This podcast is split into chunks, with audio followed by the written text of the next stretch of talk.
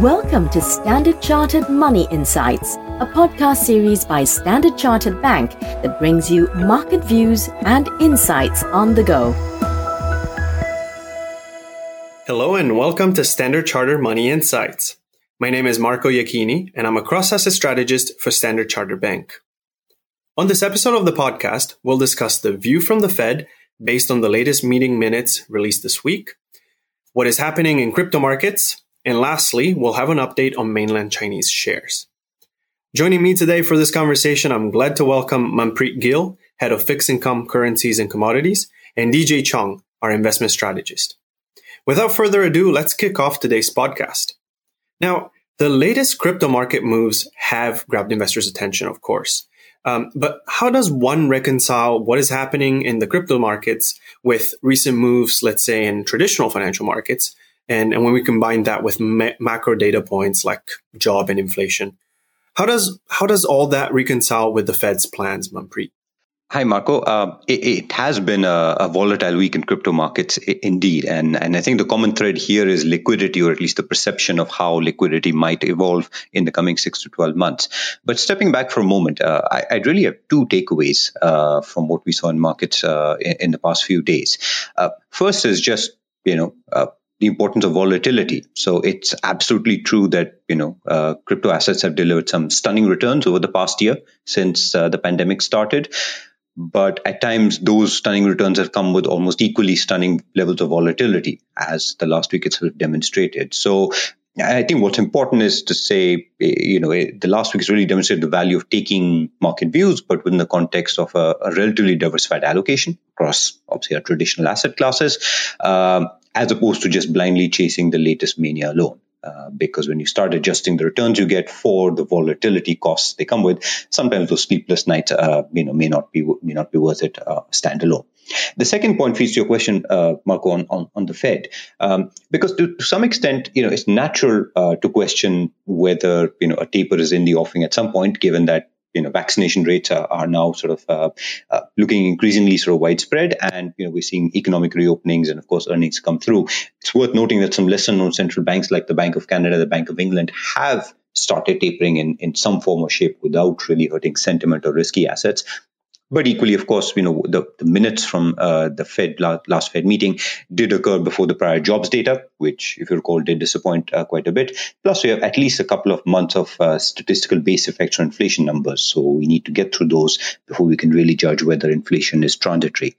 Overall, I think from an investor's perspective, where this leaves us is that look, we are still quite comfortable with risky assets like equity markets. Uh, because we don't because the fundamentals are clearly improving from a growth and earnings perspective, and the supportive policy backdrop does not seem to be uh, you know changing imminently. Uh, in the context of the last week itself, though, I think euro area assets are, are beginning to stand out because um, Vaccinations were lagging in the euro area, of course, but those have now begun to accelerate to a rate that's now matching what, what the US did uh, in its most rapid phase. Um, and if you look at a sector like financials, which is preferred, uh, which in our view, you know, higher bond yields, uh, particularly longer maturities, can help earnings through wider margins. And of course, a weaker dollar can can support euro area performance, uh, you know, at a broader level. So um, that's sort of one area we'd look at, uh, um, you know, in the context of just the last week alone, uh, within our sort of positive view on risky assets. Thanks, Manpreet.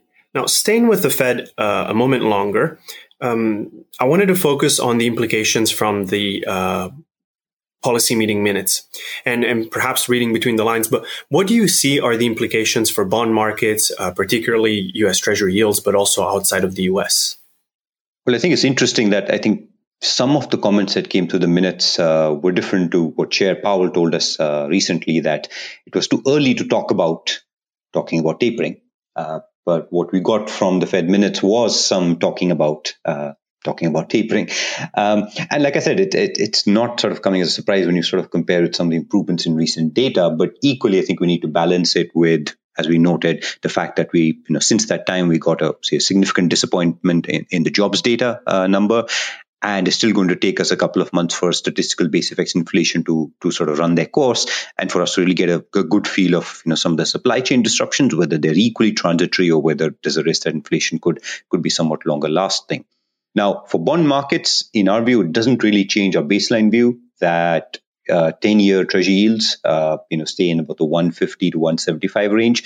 Of course, you can have short lived overshoots, but there is technical resistance at about 177 to 178. So, you know, uh, short lived spikes, yes, but nothing of the sort we experienced when, you know, the first sort of real surge in, in, in bond yields. So overall, uh, of course, if we get any tapering that's sooner than expected uh, or more quicker, uh, goes more quickly than expected, that of course you know could raise some upside risk. But on balance, we think that sort of view on 10-year treasury is quite consistent with our preference for uh, US dollar denominated emerging market bonds, whether that's more broad at the EM dollar government level or, of course, uh, on Asia dollar denominated bonds. Brilliant. Uh, that's fantastic answer. Um, thank you, Manpreet. Now let's move over to DJ. Um, macro and Fed aside, the elephant in the room here seems to be what's happening with crypto assets and uh, and the recent sell-off. What can you tell us about what has happened and what has sparked the recent sell-off, and what should investors do about it? Hi, Marco. First and foremost, great to be back here again. I think with all the headlines around the recent crash in digital assets, we believe it will not spark a rush of liquidations in traditional financial assets. Why? The main reason here is really institutional adoption is still light and that could help mitigate contagion fears. To understand how this line of reasoning works, we first need to look at um, you know several potential catalysts for the recent crash. Firstly, China's PBOC reiterated that digital tokens cannot be used as a form of payment. Secondly, in the US, the new Office of the Comptroller of the Currency has requested a review of digital assets and cryptocurrency policies. And lastly, the now well-known tweets from Elon Musk were also likely to blame. So putting all these factors together, we believe a backdrop of leverage across various crypto asset brokers may have added fuel to the fire with several reports suggesting forced liquidations by both leverage and retail investors following margin calls and that largely contributed to the drawdowns over the past few days. The slump in cryptocurrencies could possibly dent risk sentiment in the near term, uh, benefiting gold, but we see limited risk of contagion to broader financial markets as a whole. As Manpreet alluded earlier, for investors seeking an allocation to cryptocurrencies, we believe exposure should be considered in inverse proportion to the volatility. Now, for more details on that, please see our 360 degrees perspectives publications, which will talk about the future of digital assets. Thanks, DJ. Definitely an interesting point on volatility. Uh, it was quite gut wrenching at some points. So it's definitely worth, as Manpreet, you and Manpreet have mentioned, having a look at uh, always considering a diversified broad asset allocation and how that fits in the context of the allocation. Now, lastly, to finish with some color on equities, we noticed that below the noise uh, that was caused by the weakness in tech and growth related stocks, China mainland shares have actually been fairly resilient. Uh, what is your take on this area of the markets and should investors consider allocating to China A shares? So the answer to that question is that we believe China A shares do offer an interesting tactical opportunity given the recent break above resistance at around 5180 as well as the bounce from its 200 day moving average. Yes, recent price action provides some confirmation that the uptrend may have resumed, but the path higher will unlikely be a smooth one. Now, on that note, we are also seeing some stabilization in fundamentals of late. We know Chinese onshore equities have been pricing in policy tightening risks, as well as a peak in the domestic economic cycle. So a lot of these factors may already be in the price, in our view. Uh, in short, China will likely avoid over tightening as its policy continues to emphasize stability. Um, and that means limiting monetary and fiscal excesses. Now, long story short, Chinese equities remain a core holding, meaning we expect them to perform in line with Asia ex Japan equities. And within China, we maintain our preference for Chinese onshore equities given their heavier weights to value oriented stocks. In short, the rotation from growth to value sectors remains very much in play. Thanks, DJ, and thanks again, Manpreet, for joining our conversation today. That is all for this episode of Standard Chartered Money Insights.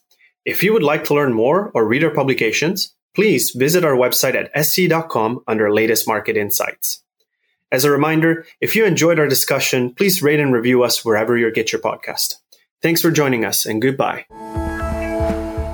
Thank you for listening to Standard Chartered Money Insights, a podcast series by Standard Chartered Bank. For more details on the latest market insights, subscribe to Standard Chartered Money Insights.